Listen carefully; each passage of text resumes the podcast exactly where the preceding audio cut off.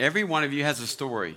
That's what God's put on my heart for, I don't know how long we're going to be talking about it, hopefully all year, because He's rewriting some of your stories, or He's already written a good story, but you're going to be rewriting your story. Uh, I can't even imagine how impactful you really need to understand your story is. You just how important it is. And you might watch a, a, video like that and go, wow, that's awesome, but I'm not at that place. I'm, I mean, I didn't respond like that. Listen, did you hear everything that she went through? Did you hear all the tragedy? Did you hear the divorce? Did you hear those things? Some of you are going through some stuff right now, and you're thinking, well, I need to grab hold of that testimony that God's on the other side of this, and He's going to bring me through it. So, if he, when, as you continue to write your story, it's not going to have a, a tragic ending, it's going to have a triumphant ending. Because if you know Jesus Christ as your Lord and Savior, you're already triumphant. But you kind of determine by your will how you're going to walk this triumphant walk out? Or is it going to end in you just barely getting through or just barely getting by? Or is it going to be something that God says, oh man, they gave me the glory by the way they lived their life, by the way they spoke, by the way they acted? That's what this is about. I mean, this is such a serious, you know, it's a serious sermon series that God's given me. Next Sunday is Sanctity of Life Sunday. And I don't know if there are any women in our church, I know that we used to have and they've moved away, that have had an abortion or that you considered an abortion and you got prayed out of it or somebody rescued you out of it.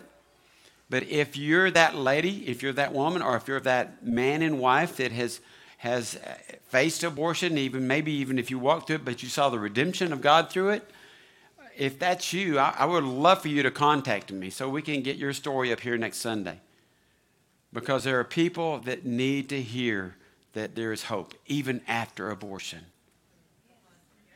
Come on, church. Oh, no, there's, yes, there is hope. We don't kick people under the bus. God doesn't, so why would we?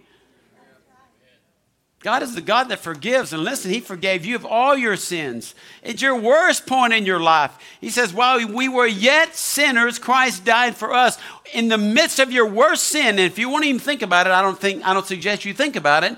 But if in the midst of your worst sin, Jesus saw you from the cross and said, That's my joy. That's my child. I'm dying for them right now. So you've got a story to tell. Don't think that your story isn't important.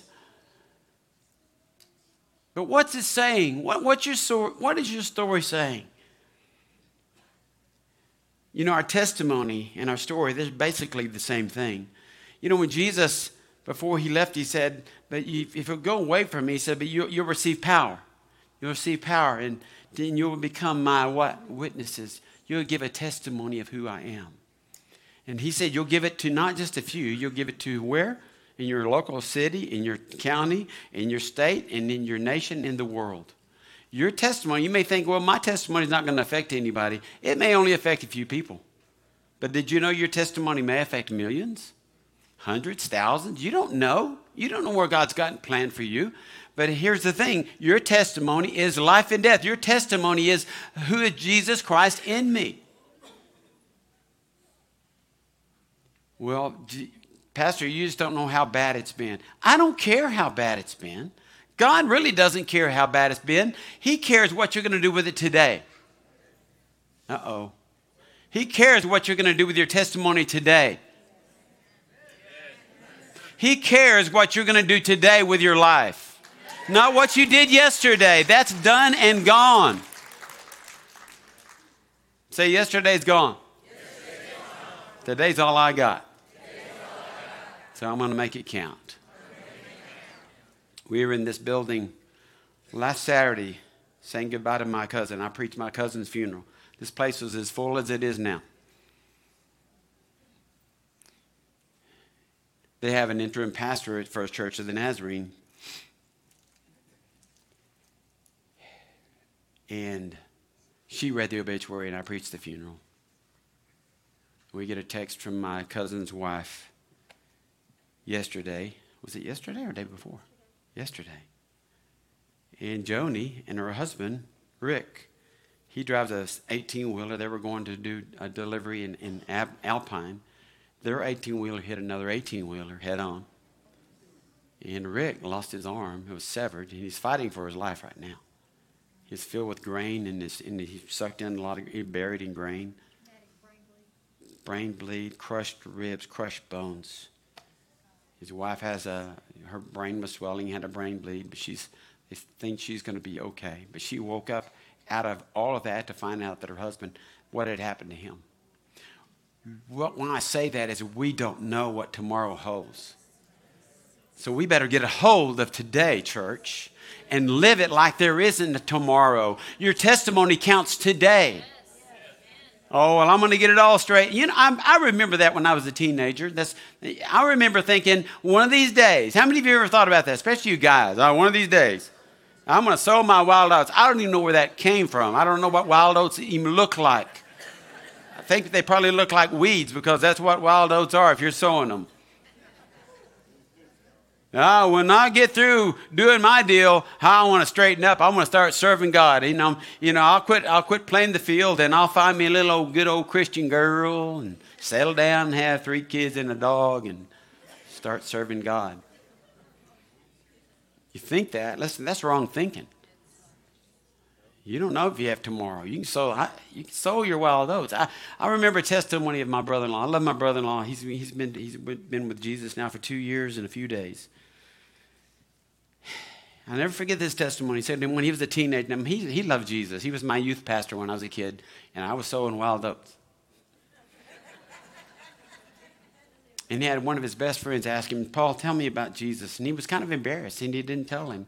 He, he didn't tell him about salvation. He didn't tell him at that moment where he said, just tell, I need to know about your Jesus. And he didn't tell him the next day, the next day, that young man was in a car wreck and was killed. And my brother in law said, I've had to live with that the rest of my life. His blood's on my hands. I don't know how all that works out. I know we're covered by the blood. We were talking about that this morning, but we don't know. How many of you have gotten a call from some, some family member? Oh, so and so passed and nobody even knew they were, they were dying. How many of you got a call like that? Come on, raise your hand. This, how many of you have, have heard of a sudden death from, from some friend or a relative? Raise your hands. No, but they didn't expect that day to be their last day. Oh, I'm waiting. Oh, was waiting for the rapture. Listen, that day could be your rapture. Tomorrow could be your rapture. We're not promised that. So listen, that's why I'm, this is so important that you get this about your story. Turn to Revelation 12. Revelation 12. Don't forget, if you, if you got a, a testimony about uh, concerning sanctity of life, please come talk to me after church or find Jeff or find Joe or find somebody that you can say, I've got a story about that. I think some woman in this church, some teenage girl in this church might need to hear. Amen? Okay. Romans 12, 10. Now, I'm not going to try to recap the first part of that because that's all about, it's about end times, and you can go back and read it and study it, and it's, it's, it's, it's really interesting. But I want to pick up at verse 10. It says, Then I heard a loud voice saying in heaven, now salvation and strength and the kingdom of our God and the power of his Christ have come for the accuser of our brethren. Now this is not God speaking because he says of our brethren, who accuse them before our God day and night, he has been cast down. Now this verse speaks in, uh, two things that you need to see in this verse. First of all, he's speaking about things that have already happened. You know, Revelation speaks about things that have happened, things that are happening now, things that are to come. Uh, matter of fact, all the Bible talks about that. It's prophetic words throughout the Bible, things that haven't happened yet. And so he's saying that I heard this voice, and he said it's about salvation and strength and the kingdom of God, and the power of his Christ has come. So we know that that was had already taken place when Jesus came to earth. He died on the cross. He was raised from the dead. He ascended to the Father. He sent the Holy Spirit to the earth, and now we we have the Holy Spirit within us. Right? Amen. He says, All these things have happened, but he says, For the accuser of our brethren who accuse him before God and day and night has been cast down. So we know that the enemy lives here. He also operates in the heavenlies, but there also is scriptures that would, uh, that would allude to the fact that Satan has limited access to heaven. I don't understand all that. I know it talks about it in Job, and it says here he comes before God day and night, and he's accusing the brethren. Who's the brethren? You, you, you, you. I don't care if you're a sister, he's a cistern. You have the cistern, right? he's accusing us. What is he accusing us? Well, you man, you ought to see that. You ought to see oh Joe. Man, I saw him last week and he was doing this and so. And you know what? he's accusing us before the Father. He's accusing us all day, day and night. He is coming after and to accuse us and to bring us down. And we've got this great advocate, and his name is Jesus Christ, that steps in and says, Nah, he's mine. He's mine. He's covered by the blood. But see, if we're going to be overcomers, we've got to understand that we have the power of Christ in us to be overcomers. Because he's talking about being an overcomer here. Are you an overcomer this morning? That's good. That's a good response. So let's look at verse 11. These are the, these, this verse is the one we quote so often. And they overcame him by the blood of the Lamb and by the word of their testimony. Say testimony. And they overcame him by the blood of the Lamb and the word of their testimony. Say, testimony. That's your story. Say, that's my story. And they did not love their lives to the death. That's the part we don't even read that part. We just quote the other two because that other part doesn't sound as good. All right? So the they is us. Say, they is me. They, I overcame him by the blood of the Lamb. Who's him? It's, it's the accuser. It's the devil. It's the Satan. It's Beelzebub. It's all those ugly things. He, he is the accuser of the brethren. That's what he does. And he's really good at it. He's honed his skill for thousands of years. And so we are overcomers because the first thing is the blood of the Lamb. Say the blood of the Lamb. I grew up, and this I, I titled this my, "This is my story," and I'm not going to focus on my story much, but I just need to tell you a little bit about it. So a lot of you are fairly new here. Uh, you know, I was I was I was born in the church nursery. Anybody else born in the church nursery? You know what I'm talking about. Yeah, your mama's barely missed church. Oh, I got to have a baby. I'm going to miss Wednesday night church if the baby's born on Wednesday think I was born on a Tuesday. I was born on election day, November 4th, 1952. Dwight D. Eisenhower was elected president that day, and they named me Harold instead of Dwight. I don't know. or Dwight David. Mom, why didn't you name me Dwight David? I like that name. I've been named after the president. Harold. I found it in the phone book. It's good. I grew up in church. How many of you know what it's like to go to church every time the doors are open? Every time the doors are open. But, Mom, it's Tuesday. Well, we're having revival. How many of you ever got pulled out of church many times for being disruptive? I was a disruptor. How many of you ever had your head bounced off of one of those hard pews? Bam! You better settle down, boy. I don't want to have to take you out in the vacant lot. We had a vacant lot next to the church. That's where we got whipped into shape because we love Jesus. But I, went to I went to a very religious church. Y'all know what I'm talking about? A religious church. Many of y'all have been to religious churches. And, and here's the thing: even in a religious church, you get some truth. I got a lot of truth, man. I, here's what this truth taught me: that when my mother read the Bible stories to me at night, I believed them. I believed about, I believed Noah built an ark. I believe that God did part the Red Sea. I, there was never a doubt. In, y'all know what I'm talking about? She just read it, and your mom, said, it's your mama. So if your mama reads it to you and she said this is true, well, I just I believed it. I believed that Daniel was thrown into the lion's den.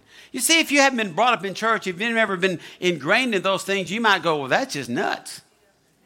Really? They God, God opened up the sea and it was dry ground, and then he said, Let it come back. And you know, but I just believe that because my mother instilled that in me, and I had a measure of faith. But there was also a measure, a big measure of religion.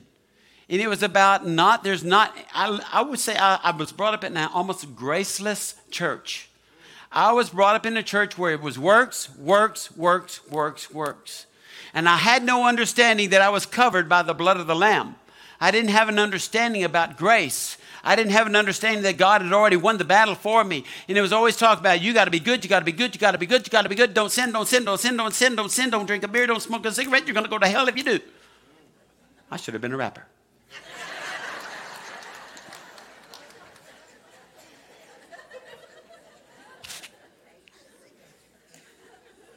But how many of you know what I'm talking about? Come on, give me, let me get a witness.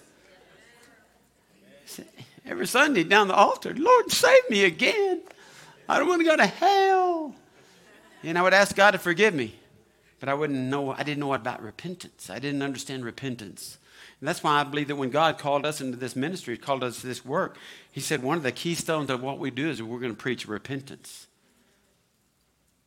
You see, we God has not called us just just to we take that the grace message, you can take it too far. You can take the, the holiness message. It's not like Basil told me one time, it's not and or, it's yes and. There is, God's called us to live a, a pure and holy life, but He's also said you're covered by grace. It's not one or the other, it's both of them. They work beautifully together, by the way. Amen. Amen. God never, you know, we're not supposed to sin a whole lot so God can show us a whole lot of grace. Yeah, they even ask that of Paul. They said, well, should, shouldn't we sin some more and more and more? Because then we get more and more grace. And what, what was Paul's response to that? God forbid. no, that's not what we were done. That's not what we're here for because we love him so much we serve him. But I didn't have an understanding of being covered by the blood. And, and, but in my simple faith, I think probably I was, I was probably saved because I'd gone to the altar so many times. I probably did have holes in my jeans. But when I was a kid, Aaron, if we had holes in our jeans, you know what my mama did? Blue jean patch, iron on blue jean patch. They're probably 10 cents at Woolworth. I don't know. But they would rub raw the inside your knee. But we had no holes in our jeans, just lots of patches. But I go to the altar and I think I'm going to unload on God. I'm going to get Him to forgive me. Then I'm good for another week till churches, till they give another altar call. That's not God's, that wasn't His plan for my life. It's not His plan for your life. His plan for your life is to repent, turn from your sin, serve Him, love Him. Do, do what's right. So my story was, up until 17, was that getting saved every Sunday.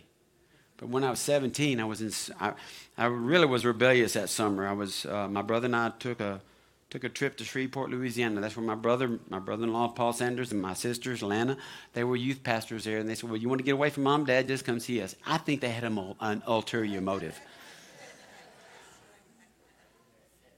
The last time I got drunk was in Shreveport, Louisiana. I drank too many malt liquors. Anybody ever have the dry heaves? Here's the commode. Here's Harold. Nothing. Nothing. God said, if you're going to keep drinking, that's what's going to be resulting. I thought, oh, God, I don't want that anymore. I'm done. Next Sunday, my brother got saved. The next Sunday after that, I got saved. We got baptized. And I, I was dating Mary Lou at the time. Man, we were in love. I was even writing letters from Shreveport, Louisiana. And I wrote her a letter. I'm done. I'm, I'm changed. I'm, I'm a new person. And she knew it, didn't you? She knew it. My friends knew it. You know why my friends? You know how I know my friends knew it? Because they left me like a, whew, like a tree, uh, like a leaf falling off a tree. They were gone. Man, they, they didn't have anything to do with me because now I was sanctified. But I had an understanding now that what salvation really was. It was more than just going to the altar. It was like, He says, I want you to be, I want you to make me Lord of your life, Harold. I don't want you to just get saved. I want you to make me, make me Lord of your life. There's, see, there's a difference there. You can get saved, but have you made him Lord of your life? Your story will change when you make him Lord of your life.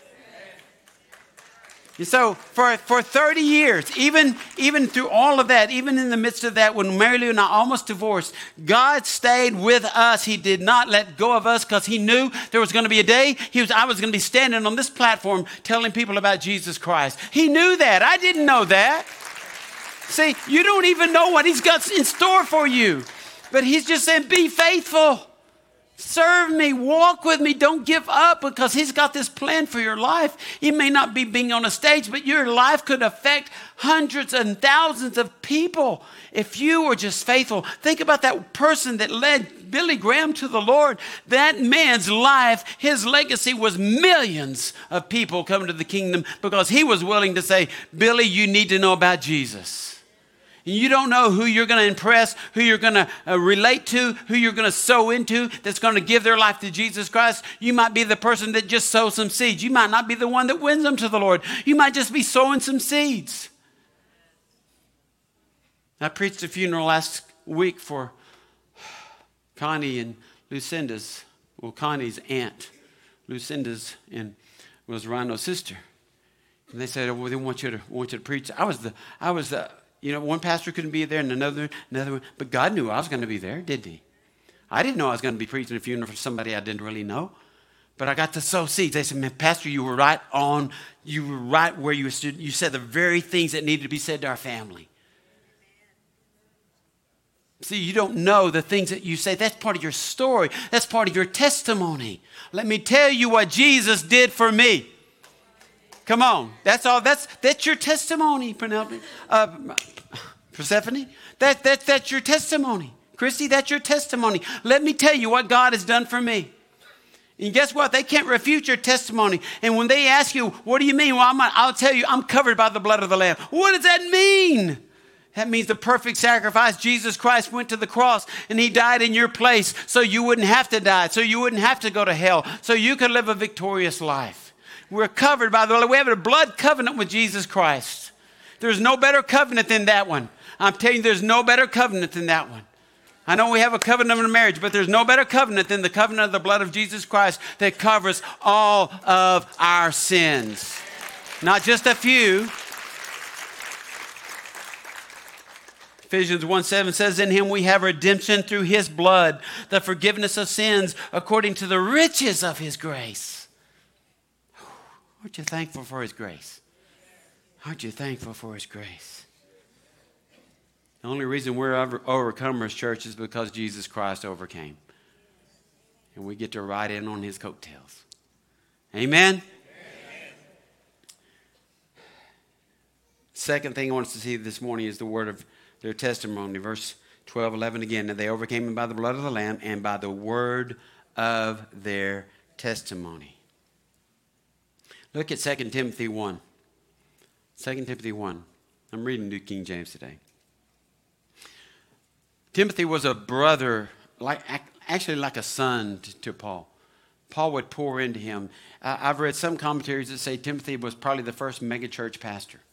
He pastored many churches.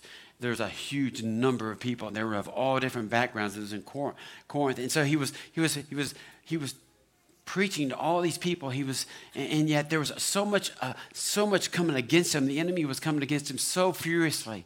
And that's where we get this famous verse when, when Paul encouraged Timothy and he said, For God has not given us a spirit of fear, Timothy, but of power and of love and a sound mind. Therefore, do not be ashamed of the testimony of our Lord.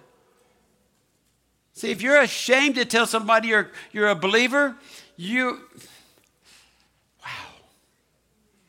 You're ashamed to tell somebody who saved you from hell and is going to escort you into heaven someday? Should we be ashamed of what Jesus did for us on the cross? I don't think so. Maybe you just need to pray for some boldness. But that's your story, that's your testimony nor of me his prisoner. Paul was writing this from jail, but share with me in, with me in the sufferings for the gospel according to the power of God. Oh, we don't like to hear this stuff, but well, I'm gonna, it's, it's here, it's in the word. Who has saved us and called us with a holy calling, not according to our works, thank you, Jesus, but according to his own purpose and grace, which was given to us in Christ Jesus before time began. Before time began. Think about that. He knew I would be here preaching today before time began. He knew you would be here today before time began. Our minds just go, right? Can't, can't figure that one out. Before time began, he knew the decisions you would be making, the decisions you've already made, the decisions you're going to make before time began. But he says, I've come to save you, not according to your works, but according to his goodness, his purpose, his calling, according to his according to Jesus Christ before time began. In verse 10 says, But has now been revealed by the appearing of our Savior Jesus Christ, who has abolished death and brought life and immortality to light through the gospel, to which I was appointed a preacher and apostle and teacher of the Gentiles. For this reason I also suffer these things. Nevertheless, I am not ashamed, for I know whom I have believed, and am persuaded that he is able, say, he is able, to keep what I have committed to him until that day, till he returns. Never thought in the wildest, in my wildest imagination when I was a young person, I'd be a preacher someday. Or that I'd be singing gospel music. I didn't, I didn't have, that was not in my plan. It was not in my time, my, you know, what in my story. This is what I think I want to do. I want to be a pastor. Because pastors have it so easy and they make so much money. It's a great profession. Listen, they're falling out by the thousands. They are. They're leaving ministry by the thousands. You know, if they're leaving, I think it's probably, probably a good thing. yeah, ooh, what? Because I think if you're called to this, and you know that God called you, you're not going to leave it because it's going to be your passion for the rest of your life. So I, I do believe that people burn out, but they burn out because they were probably doing it for the wrong reasons. But they're falling out. I mean, they're just not falling out in the spirit, they're just getting out. because it's not the easiest thing to do is to deal with a lot of people and their stuff. But God gives you, if He's called you to something, He's going to give you the grace to do it. That's my story. No seminary, no counseling school. Life, I guess, is my school. I heard that, yes. I'm not saying that's wrong. I think it's great to do those things. Uh, just wasn't in my wasn't in my story.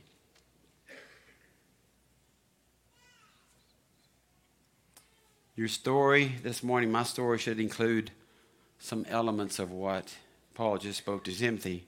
So I'm going to ask you a few questions, and you can respond out loud if you show desire. Did God give you a spirit of fear or a power, love, and a sound mind? So why are you afraid? Why are you afraid of stepping your calling? Let me read that again. Did God give you a spirit of fear? Did He? No. What did He give you? Power, love, and a sound mind. Power, love, and a sound. Say it with me. Power, love, and a sound mind. You need to speak that over yourself every day that if you wake up and there's fear, if, if, if you're afraid to do something or go somewhere, or wherever God's calling you, what He's called you to do, and if there's a fear there, I'm telling you, it's not from, it's not from God, it's from the enemy. God did not give you a spirit of fear, it's a spirit, but power and love and a sound mind. Does the same spirit that raised Jesus from the dead live in you? Yes. Hmm. Let me ask you that again. Does the same Spirit, the Holy Spirit that raised Jesus from the dead, live in you? Yes. Hmm. Has God called you out from the world into his kingdom? Yes. Okay? Y'all, y'all right on cue. Is God going to judge you according to your works or his grace? His grace. Thank you, Jesus. Oh, the grace that is greater than all my sin. Hmm. When justice was served, mercy stepped in. I love that. I love that. Is God able to keep you and complete the work He began in you? He is, but doesn't seem like He's doing a really good job right now, Pastor. right? Don't we go through some things and we're like, man, God, you're supposed to keep me and get me through all this, and it feels like, where are you? It's okay to ask questions. God's not going to be, oh, I can't believe that. I don't believe, don't trust me. You know, surprise. You, listen, we never surprise God. He's always like a billion steps ahead of us. Oh, here's the, the most popular one. Might you have to suffer for the cause of Christ? You know, we don't talk about that much in, in, in or I don't hear much about it. I, I, seem to find it in scriptures, and so I'll read it and I go, man, why didn't they cut that one out? You know, could wipe that one out. No, Lord, we don't want to suffer for you. And I don't even know what that looks like, but I know what it could look like. I know we have brothers and sisters all over the world that know exactly what it looks like. You know, you don't get a hangnail and suffer for Jesus. That's not it. It's when a guy puts a gun to your head and says, Are you going to renounce Jesus Christ? Or he puts a gun to your children's head and said, Are you going to renounce Jesus Christ? I don't I don't think we know yet what, it like, it's, what it's like to suffer for Christ in uh, some ways. Matthew 10, Jesus said this to his disciples. He said, But beware of men, for they will deliver you up to councils and scourge you in their synagogues. Oh, thank you, Lord. I'm so glad we chose to serve you. you will be brought before governors and kings for my sake as a what? Testimony to them and to the Gentiles. But when they deliver you up, don't worry about how or what you should speak, for it will be given to you in that hour what you should say. In other words, the Holy Spirit's going to give you what to say. So when you're delivered up to your family at Christmas, hmm, that was a joke. no, Pastor, that's not a joke. You don't know my family. You ever felt like you've been delivered up? You tell them about Jesus. No, you tell them about Jesus. no, he will hit you. No. Uh, but Jesus promised them, He said, Look, you're going to be brought before judges. He said, You're going to have to give a testimony. So you're going to be brought before people. You might be brought before your boss, and you might have to give a testimony. But it should be a joy to give a testimony of what Jesus has done in your life. Amen? The word of words of our testimony will be words of life, faith, courage, and truth. Our testimony should always bring glory to God, not glory to ourselves. Even with your bad past, God can get the glory because you can tell them what God delivered you from. Just don't dwell on it in your testimony. They don't need to hear how many times you stuck a needle in your arm or how many years you were in prison. They just need to know, hey, you know, I served some time. I used to be an addict. I used to be this. I was that. I was this. I was that. You don't have to go and give it a lot of, give a backstory about all the things that you used to do. Just start telling them what God's doing in your life now, what He did for you, how He saved you, where He's taking you. He gets the glory for that. You know, if, if our past doomed us to hell, then Paul would have been in, in hell right now. But the grace of God stepped in. Amen. 2 Timothy 1.13, I want to, I want to say, how do, how do we continue to build our testimony? We're almost done. How do we continue to build our testimony? Tim, uh, Paul says to Timothy, hold fast. Say, hold fast. Hold fast. Hold fast the pattern of sound words which you have heard from me, Paul says, in faith and love, and which are in Christ Jesus. That good thing which was committed to you, keep by the Holy Spirit who dwells in us. Hold fast to good teaching, to good doctrine. Hold fast to the Word of God. Hold fast to the truths. Hold fast to the promises of God. And, and, and you know, and I, I pray that one of the reasons, one of the one of the highest, most important reasons that you've said, I want to be a part of Freedom Fellowship is because you believe you're getting sound teaching. You're getting sound doctrine here. You're getting the whole counsel of God. I'm not just going to dwell and, and fixate on one thing because God says there's so much that I've got for you. And we could never cover it all in our lifetime, church. But I, I don't believe you're here because you're getting your ears tickled. Right? Brother John, is Brother John here? Brother Nolan? Brother John, he was, a lot of times after church, he'll come up to me and say, Pastor, that was a hard word. And then he'll smile. Because he knows if I'm going to preach the gospel, it's, sometimes it's going to be a hard word. Because God loves us so much. It's, it's reason.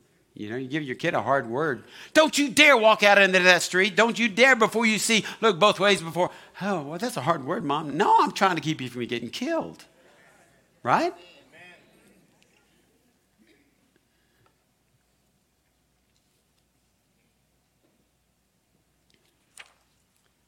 We believe this. I believe this. I believe in miracles and signs and wonders. I believe in the fivefold ministry. I believe in apostles and prophets and evangelists and pastors and teachers. I believe that that's foundational in the church and in the doctrine of the church. I don't believe we get have the choice of picking out the two and say those don't matter anymore. They're not current, and pick out three and say they're current. I believe in the grace of God.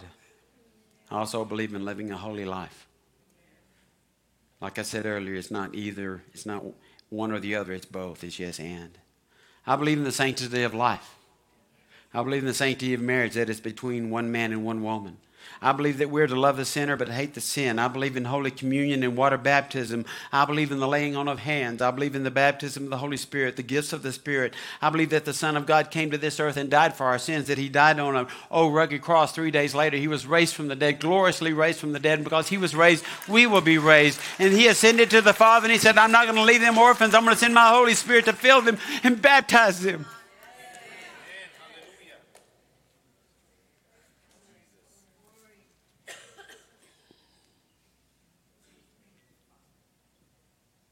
I believe in the laying on of hands, anointing with oil. It may look silly, but God said to do it. Who am I to say that's not current for today? That doesn't line up with, that doesn't feel good, that doesn't look good. Or people shouting or speaking in tongues. Oh, I'm offended because that I don't understand that language. Well, you, but you get that. God understands it.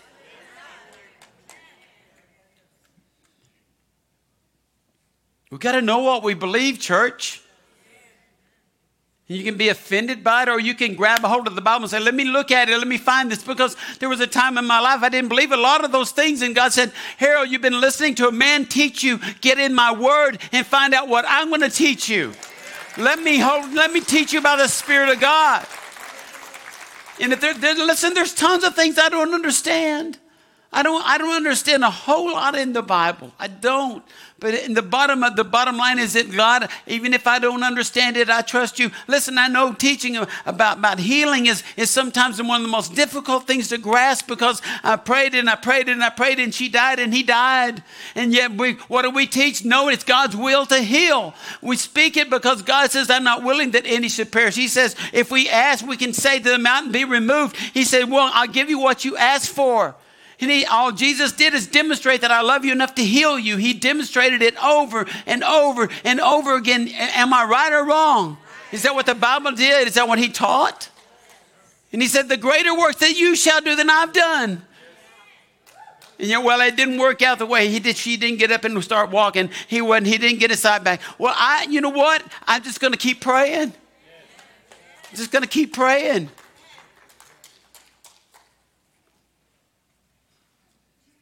You can go, you can go to church and they won't talk about any of this stuff.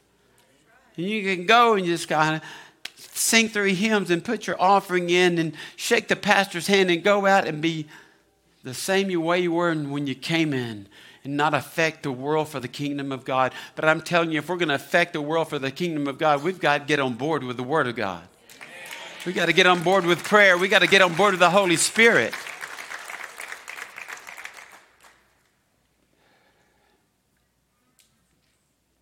I believe that there's a hell. Not suggesting or recommending it for anyone. And I don't know exactly what it looks like, but I know to be separated from God for eternity is enough for me to say, I don't want that. I believe that there's a heaven. I believe that when we die, when we take our last breath here, our next breath is in the presence of the Lord. You know why I believe that? Because the Bible teaches it. To be absent from the body is to be present with the Lord. Well, well, is it a holding place? Is it heaven? I don't, you know what? It just doesn't matter. I want to be in the presence of the Lord where He is. I want to be. What about the rapture, Pastor? Listen, the rapture can happen. Like I said, if, if you if you step out today and a bus hits you, you're raptured. You're going up. If you know Jesus, you're going up. Probably wasn't the way you expected it. I just want to be there and whoosh. yeah. In the twinkling of an eye, he's coming back for us. You know, when he's coming back and he's setting up his kingdom one day, a thousand year reign. I don't understand all that. I just want to be there when it happens because I want to be with him. You don't have to be a Bible scholar to love Jesus. You don't have to be a Bible scholar to preach Jesus. You just have to love Jesus and be obedient to Jesus.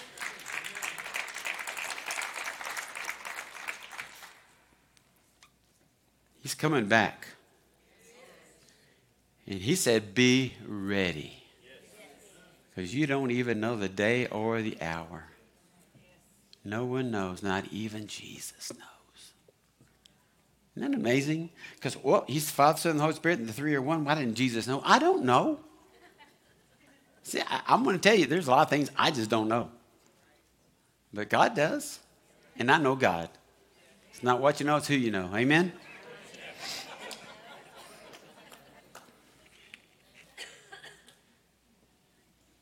Think I'll finish with this next one. I won't go to the fourth, fifth, and sixth, and seventh point. I just have four. This is the third one. Because this is where I think we've got to get to. They did not love their lives to the death. See, we like that. And they overcame by the blood of the Lamb and the word of the testimony. And then it goes on. And we don't, you ever hear people quote that? Yeah. They just quote that part. They don't quote the rest. And they did not love their lives to the death. You know what that means? They weren't afraid to die. And we have Christians all over the, I don't want to die. I don't want to die. Isn't it kind of silly? Because we're all going to die unless we're raptured out. Right? Okay. You sit at the funeral home, man, that is so sad. It's going to be you someday. But Mark 8 35 says, For whosoever desires to save his life will lose it, but whoever loses his life for my sake and the gospel's will save it. Philippians 1.21 says, For to me to live is Christ and to die is what? It's gain. And one of my favorite passages I preach at almost every funeral. See, we're invincible. What's that, what's that old country western song? Ten feet tall and bulletproof. Anybody know that one? Anybody dance to that one? Oh no, we don't do that. Mm. No, no, sir. Pam, how's it go? Just kidding. Oh, I have no idea. Pastor. Anybody know that song, 10 Feet Tall and Bulletproof? Guess what? As Christians, we are kind of like that. We're 10 feet tall and bulletproof. I used to think, well, we're not. No, we're not. See, here's the thing. If we don't love our lives to the death, we're not afraid of dying, then we should be 10 feet tall and bulletproof. I mean, we're covered by the armor of God, right? We quench every fiery dart of the enemy. And you know, the thing is, the Bible says we never die. Y'all believe that? Uh, if you, some of you, I don't believe that. We're going to die because I know there's going to be a funeral someday. To, no, no. Listen to Jesus. After, after he came back and Lazarus had, had died, Jesus said to Martha, because Martha was said, "If you'd have been here, we, he wouldn't have died. Why won't you hear Jesus?" And he said, "Look, Martha, I am the resurrection and the life. He who believes in me, though he may die, he shall live." She said, well, "Yeah, yeah, I know that." But then he said, And whoever lives and believes in me shall never die. Let me read that again. And whoever lives, Jesus said, and believe, this is in red, and believes in me shall never die. Do you believe that? So what he asked Martha. So why should we fear death? We shouldn't fear death. You might not like the idea of dying. It might not be so cool. But death should not, we should not be afraid to die. Because we already know we got it, we're sealed. Unless you don't know that. That's where we come to. Are you an overcomer this morning? By the blood of the Lamb, by the word of your testimony. But are you trying to can, kind of protect your life and not going to go out on too many limbs for Jesus because you're afraid the limb might break and you might die? Shouldn't be. Shouldn't be afraid. I think of how sometimes we get so afraid to preach or teach or speak or give our testimony. And I think of Peter. You remember Peter? And Jesus said, Peter, before the rooster crows, you're going to deny me three times. And Peter said, No way. No way. You see, Peter didn't have the Holy Spirit in him. So that's why we can know that he was afraid to die Because just a little servant girl says, Aren't you one of his followers? No, no, no, no, not, not me, not me. I don't know. I'm just a bystander, just here to see what's going on with him. Who's that guy anyway? Three times he's denied Christ, and the third time he said he cursed God. See, he didn't have the Holy Spirit in him. That was pre Holy Spirit. That's pre resurrection, pre salvation, really. He, just, he trusted, he believed Jesus, but man, that was going a little bit too far. Asked him to die for me. But now we're different. We have this Holy Spirit that dwells within us if we know Jesus Christ as our Lord and Savior. We shouldn't be afraid to give our testimony. We shouldn't be afraid to tell people what Jesus has done for us. Now, I'm not, I'm not talking that means you go out and you yell at somebody and you tell them they're going to go to hell if they don't believe in Jesus. It's not that. It's hearing the Holy Spirit and speaking the truth in love. It's telling your testimony. Well, I heard that you had just gone through a tragedy in your family.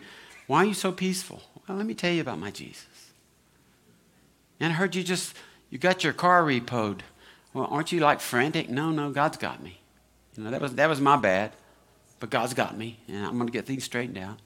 See, there's a different way of responding when you have the testimony of Jesus in you, spirit of prophecy in you. You can speak it in your situations. You can speak life over yourself. You can speak life over your family. You can speak life into your job. You can speak life, life, life because Holy Spirit lives in you. We are the overcomers church because Jesus Christ overcame. Would you stand to your feet? Could we have the ministry team come to the front?